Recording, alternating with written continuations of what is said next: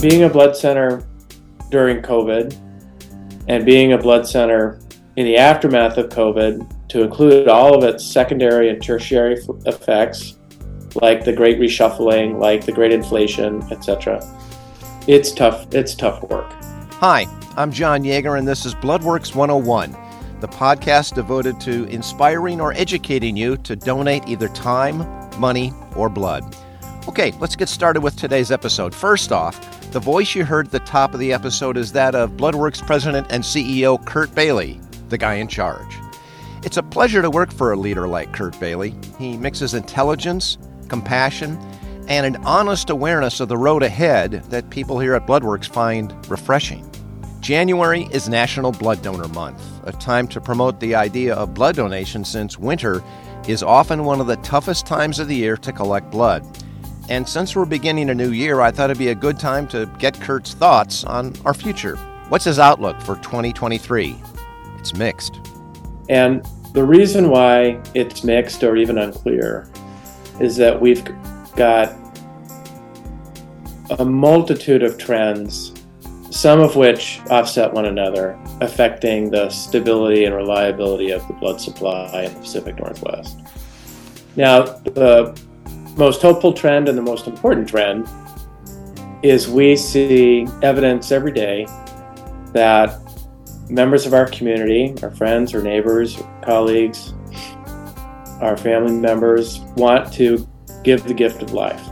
There is no lack of the desire of the Pacific Northwest to um, help patients in need of a transfusion by donating blood. And that's a really remarkable thing. What a remarkable expression of our humanity. What a remarkable expression of, of our love for one another.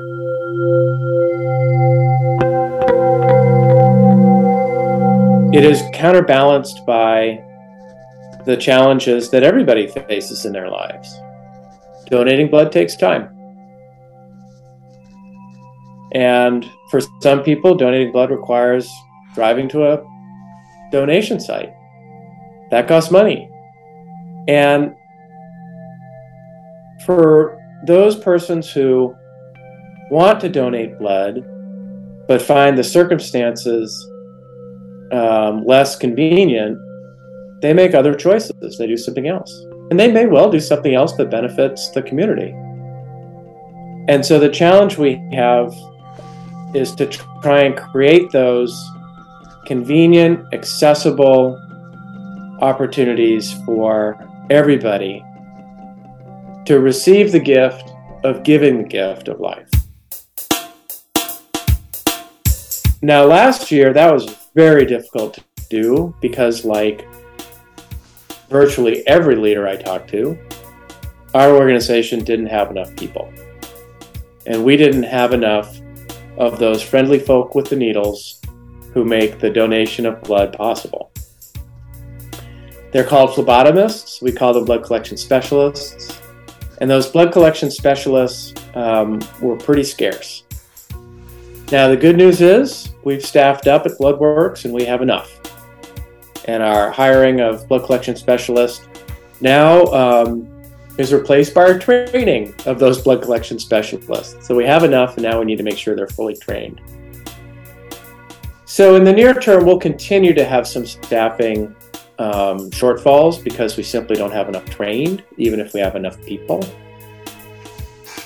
And then longer term, what we need to do is deploy them out into the communities in mobile drives, uh, the traditional mobile blood drives, so that those persons who want to donate blood find it convenient and accessible.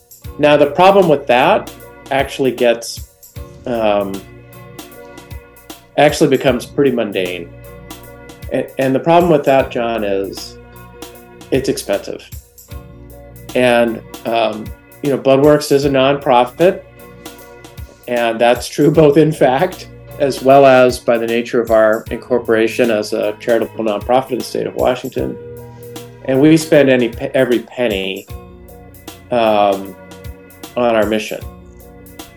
And the the creation of convenient opportunities um, will cost more and right now, we are not adequately resourced to do that work. Well, how do we get resourced? We are part of the healthcare economy. And just as hospitals and physicians receive their resources by payments from Medicare or Medicaid or commercial health insurers like Premera or Regence or Blue Cross, or excuse me, or Aetna or United, uh, we receive our payments in the healthcare economy from hospitals. And it's essentially reimbursement for the cost it takes to collect that blood. And right now, it's just simply not enough for us to be able to collect enough blood. And that problem does need to get dealt with as we go forward. And it's a tough time for us to be asking for higher reimbursement from hospitals because they're in tough straits too. But that is our obligation to keep the blood supply healthy. We have to insist that we receive adequate resources to do our work.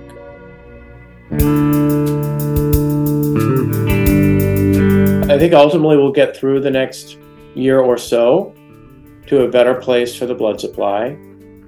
I think we will have moments when we all wish the blood supply was a little a little deeper than it is. Um, and I think that we will all have moments when we wish more opportunities were available across the entirety of our community uh, to have the chance to donate blood. And that's our aspiration. That's what we're working toward being a blood center during COVID and being a blood center in the aftermath of COVID to include all of its secondary and tertiary effects, like the great reshuffling, like the great inflation, etc. It's tough. It's tough work, and we're not alone. It's hard for all organizations in healthcare. I don't know any that have it any easier than we do. It's it's hard for all for all of us. And so we just continue on with our life saving work and uh, ensure that everybody who needs a transfusion gets one.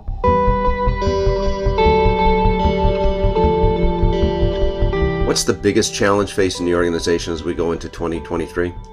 Is that is that it? Just just trying to get people to to think in terms of you know this is going to be a sacrifice of your time. What's the biggest challenge for us? Well, um, you know, blood donation is is a choice, and all of us make an endless number of choices about how we will spend our time on any given day. And if one thing that you want to do takes a lot of time, you're slightly less likely to do it because it takes so much time. And we have so many people that want to donate blood. 25 to 30,000 people come to our website every week looking to donate blood. And quite a number of them do. But a larger number do not. Yet clearly they want to, or else they wouldn't come to our website looking to donate blood. And it is because they can't find a location, they can't find a day, or they can't find a time that works for them. And that is the essence of convenience. And we know as we all make choices in our life that if something's convenient, we're more likely to do it. And the same is true for blood donation. So, what that means is mobile blood drives out in the community. It means opportunities to donate on weekends. 40% of adults who do not donate blood today in survey responses say they would prefer to donate on the weekend. And that's more than double the percentage that want to donate on the weekend that, that already give blood because they figured out how to do it during the week. Similar fact for evenings.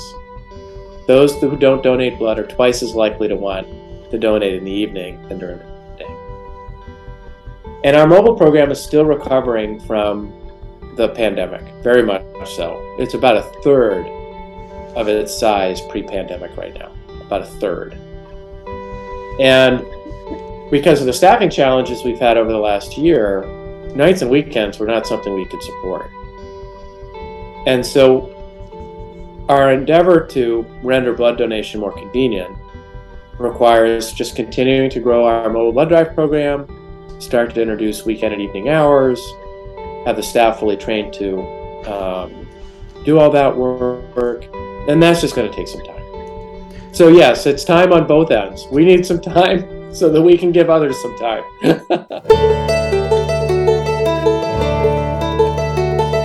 Bloodworks Northwest President and CEO Curt Bailey.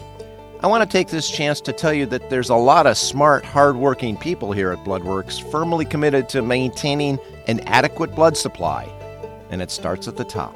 I want to thank Curt for taking the time to share his thoughts as we head into a brand new year. You'll hear more from him in the weeks and months to come. That's it for today's edition of Bloodworks 101. I'm your host, John Yeager. See you next time.